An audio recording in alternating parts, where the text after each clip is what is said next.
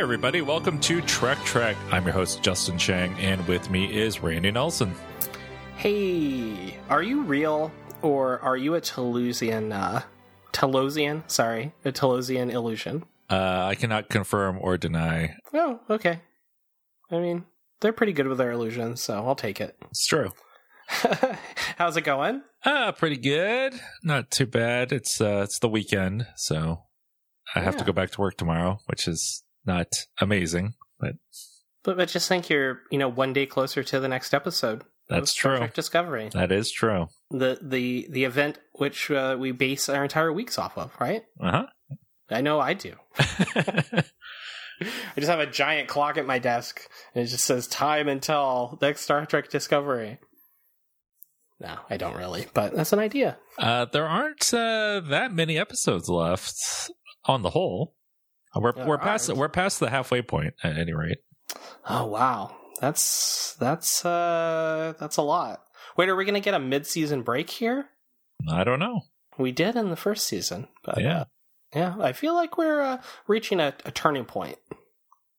Uh, we're going to talk about Star Trek Discovery, Season 2, Episode 9, Project Daedalus, original air date March 14th, 2019.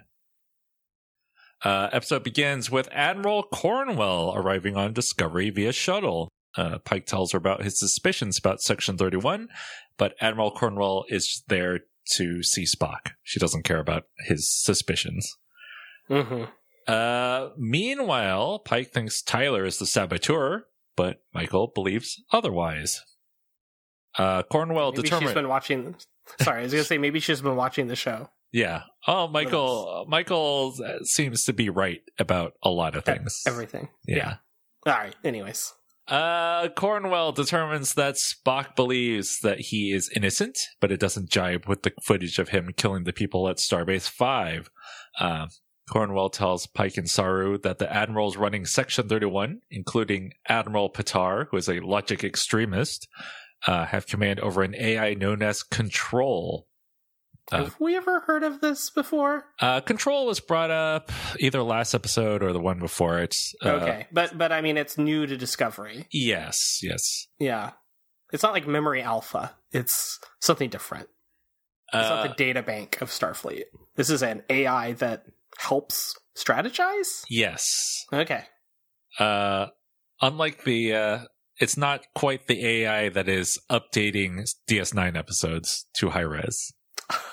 exactly. That's so cool.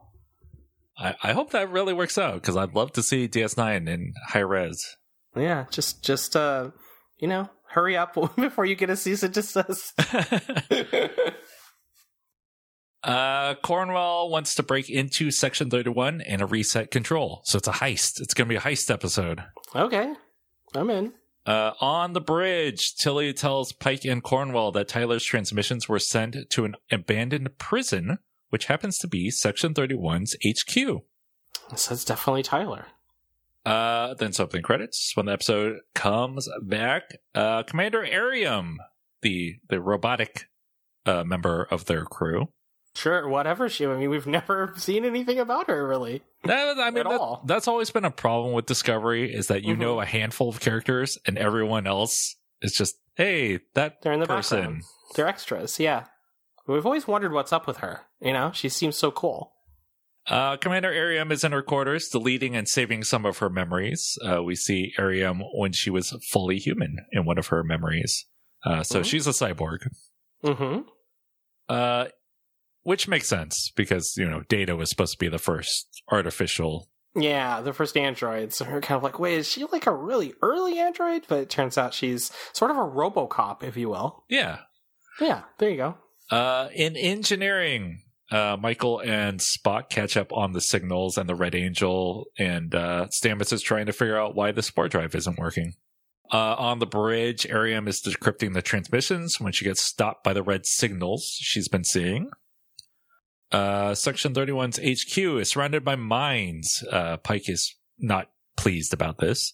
Uh, Admiral Cornwell tells him that he set out the war because they wanted the best of Starfleet to survive. So Pike is the best of Starfleet. Yeah, I guess he represents everything Starfleet stands for. Yeah, Unlike- Pike, Pike unlike and the the, rest of crew of the Enterprise, and while Yeah. while they were off doing the Cage episode, Mm-hmm. this Klingon War was happening. Yeah. Um, Michael and Spock play chess to help him get back to his logical way of thinking. Unfortunately, Spock doesn't want to play along and instead makes illogical moves. Uh, Spock tells Michael that the logic extremists weren't after her, they were after Spock because he is half human.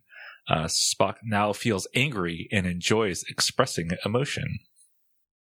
And meanwhile, uh, you know, you mentioned this earlier, but we've learned that one of the Starfleet admirals is a logic extremist, Uh huh. and uh, that kind of it's not really weird to me. Like it's almost like you know giving kind of a terrorist, uh, you know, Yeah. a job yeah, at Starfleet. it's not great. Hmm. Uh, anyways, I don't know. Well, we, what we've learned from Star Trek in general is that you can't trust the admirals. yeah, that's true. There's always something going on. Mm, the Admiralty, yes. Uh, Discovery arrives at Section 31 HQ. There's no response to hails, so Discovery has to fly in. Uh, to make matters worse, Discovery's shields have to be down because the mines are attracted to shields. Hmm, convenient.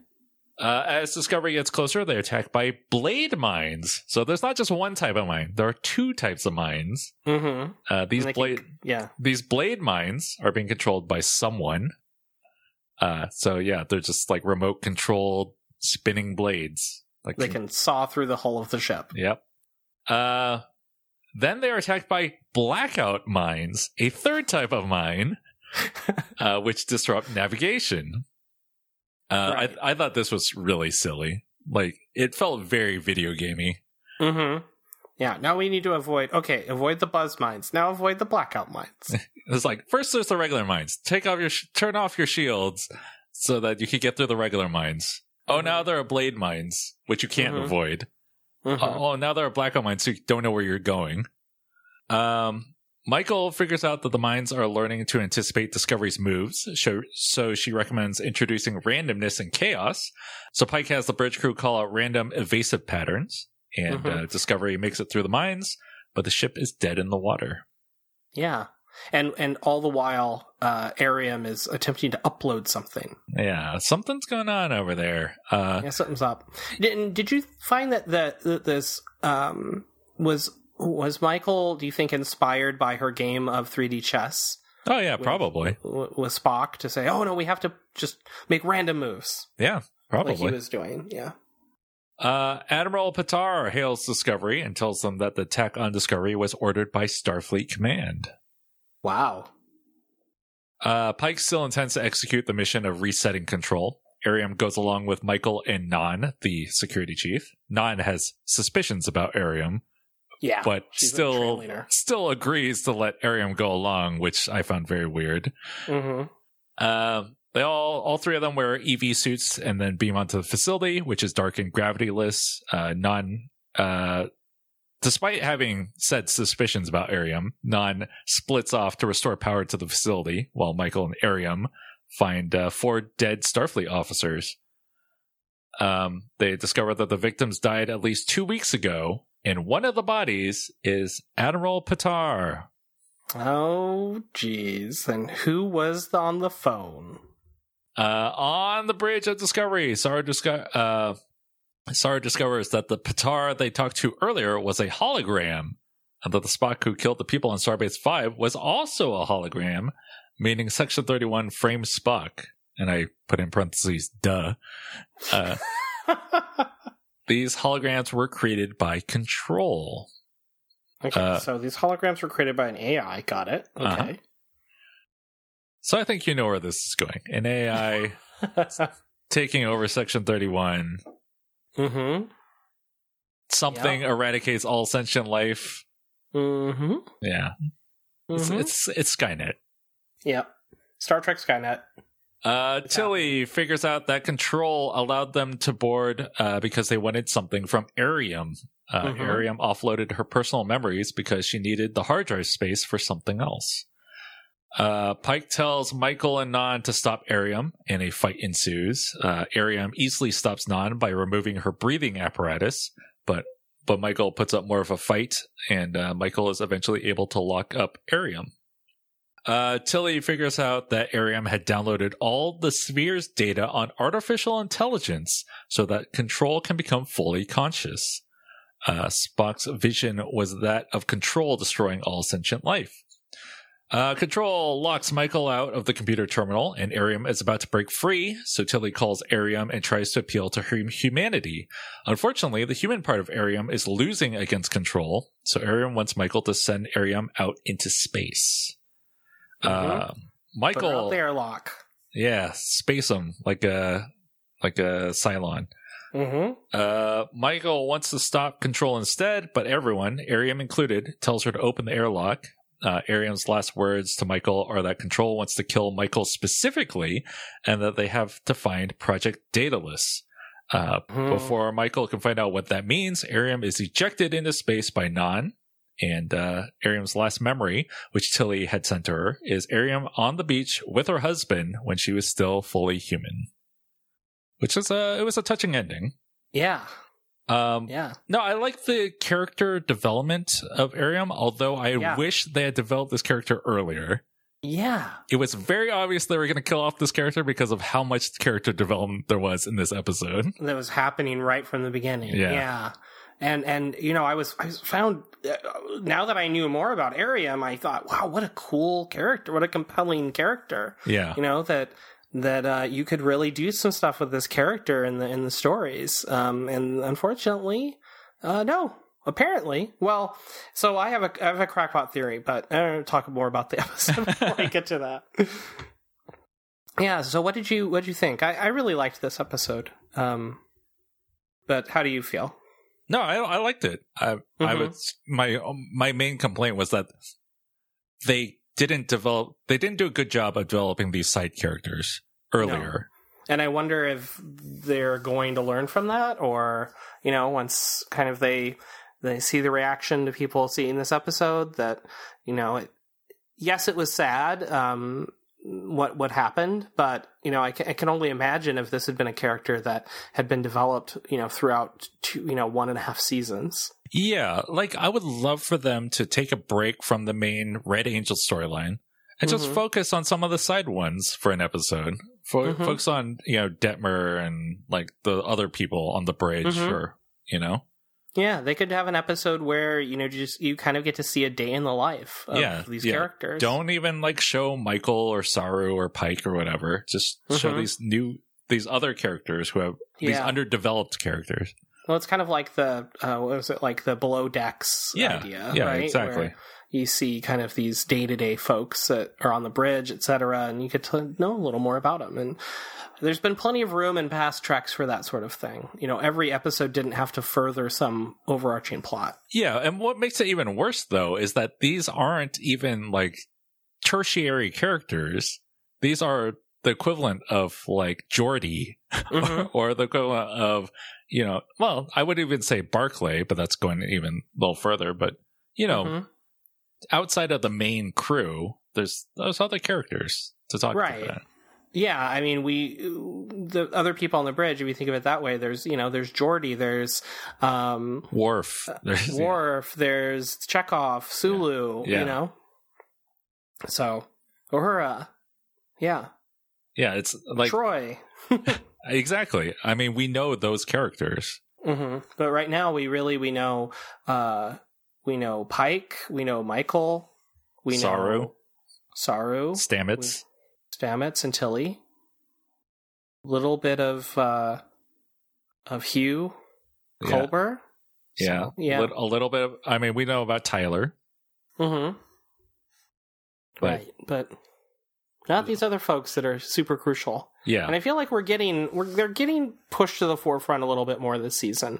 But it's just a shame that you know, wow, here's this Airiam, this really interesting character. We've wanted to know what the deal was with her for so long, and then it's you know finally we get this interesting you know this backstory, this potential for this character, and then she's snuffed out. Right.